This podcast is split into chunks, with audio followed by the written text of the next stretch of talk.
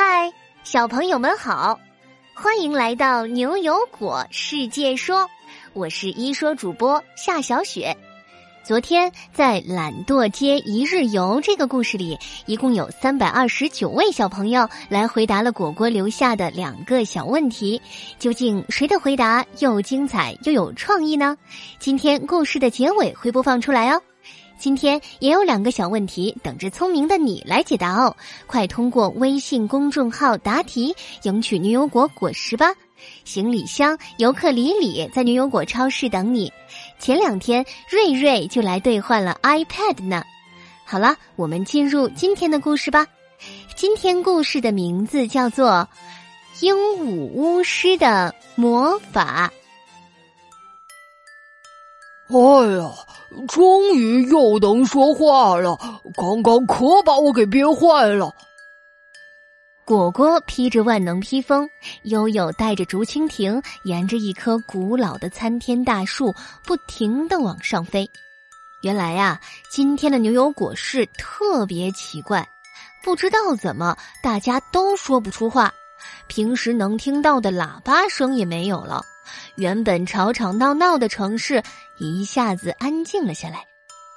两个小伙伴觉得奇怪，来到了市中心，才发现一棵古老的大树旁边围了很多人。挤进去一看，树上留了一张纸条，上面是密密麻麻的字，全是在指责人类城市噪音太大了，还特别狠狠的批评了交通噪声。因为交通噪声可是城市噪声的主要来源。悠悠看着纸条最后一句，心里默默的跟着读：“如果人类真的忏悔了，请向上寻找飞鸟国巫师柳。”看完纸条的果果和悠悠默契的看了对方一眼，肯定的点点头，开始往上飞。两个小家伙不停的飞呀飞，渐渐的听到了一些声音，于是他们尝试着说话，这才发现自己居然又可以说话了。果果一边飞一边看着周围，悠悠，我们这是要飞到哪里啊？难道只有我们牛油果市的地面上不能说话吗？悠悠无奈的摇了摇头。果果，你刚刚是不是又没注意看啊？纸条上的意思应该是，上面飞鸟国的巫师给牛油果市施了静悄悄魔法。我们飞了这么久，应该快到飞鸟国了。果果恍然大悟的点点头，原来是这样啊！其实啊，我说实话哦。今天没有了那些滴滴滴的喇叭声，安安静静的感觉也还不错哎。悠悠认真的点点头，那是当然啦。城市里的这些噪声是会影响我们的身心健康的，比如可能会损害我们的听力，对我们的心理健康也会有不好的影响呢。就在果果和悠悠不断往上飞的途中。发现树干上停着很多鸟，白色的、灰色的，各种各样的，有好多呢。果果看着这么多小鸟，还正好奇的左看看右看看。他发现有一只夜莺提高了嗓门唱着歌，这只夜莺的声音比其他的鸟儿大多了，而且还唱的特别难听，吓得果果和悠悠都捂住了自己的耳朵。飞呀飞，飞呀飞，两个小伙伴终于到了飞鸟国。他们飞到巫师的屋子前，敲开门，发现巫师居然是一只鹦鹉。鹦鹉巫师戴着金项链，头上还有一颗碧绿的宝石，全身的羽毛都颜色鲜艳，看起来特别好看。巫师看到他们这两个小绿果，被吓得愣了一下，又赶忙强装镇定：“你们，你你们两个小绿果子是谁啊？”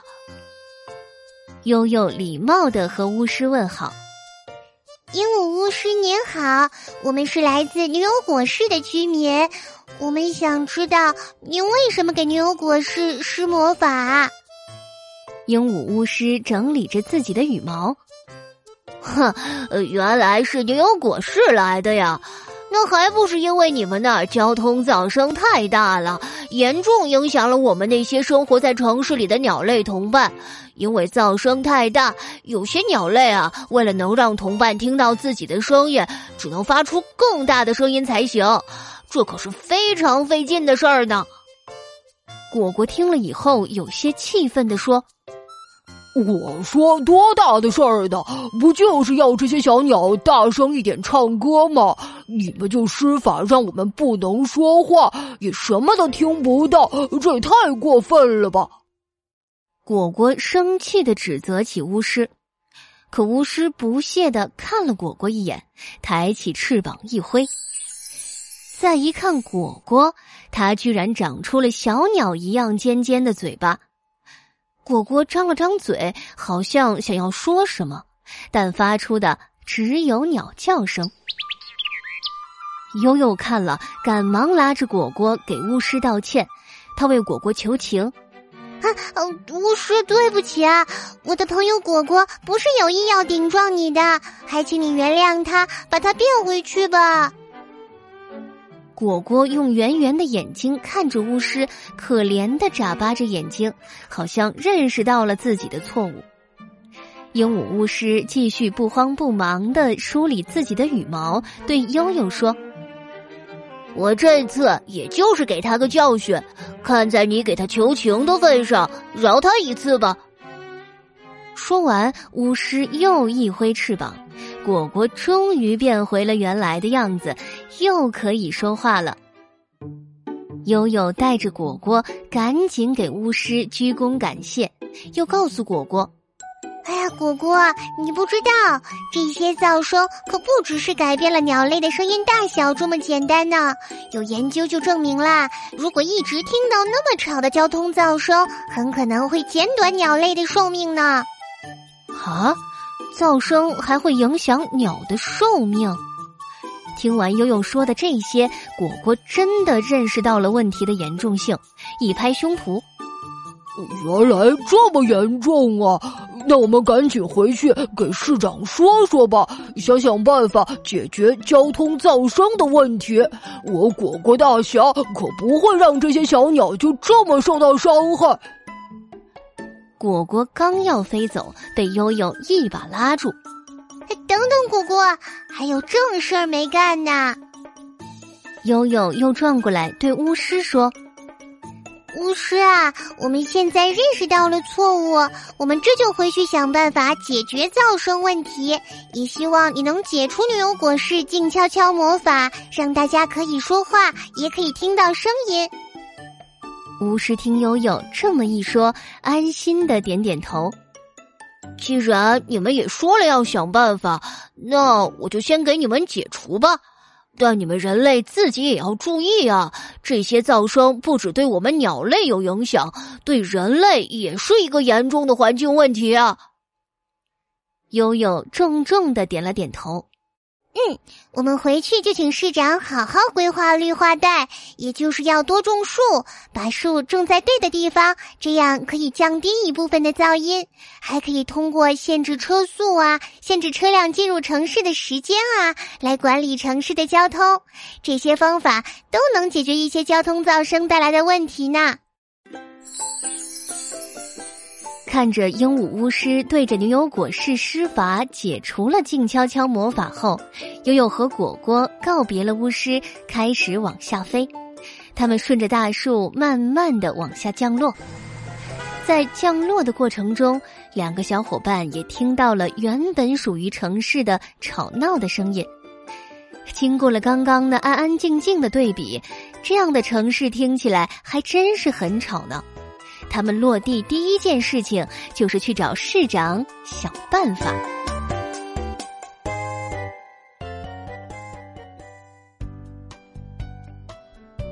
好了，鹦鹉巫师的魔法这个故事就到这里。现在啊，果果要请教小朋友们两个小问题啦，记得要回答两个问题哦。交通噪声对小鸟有什么危害呢？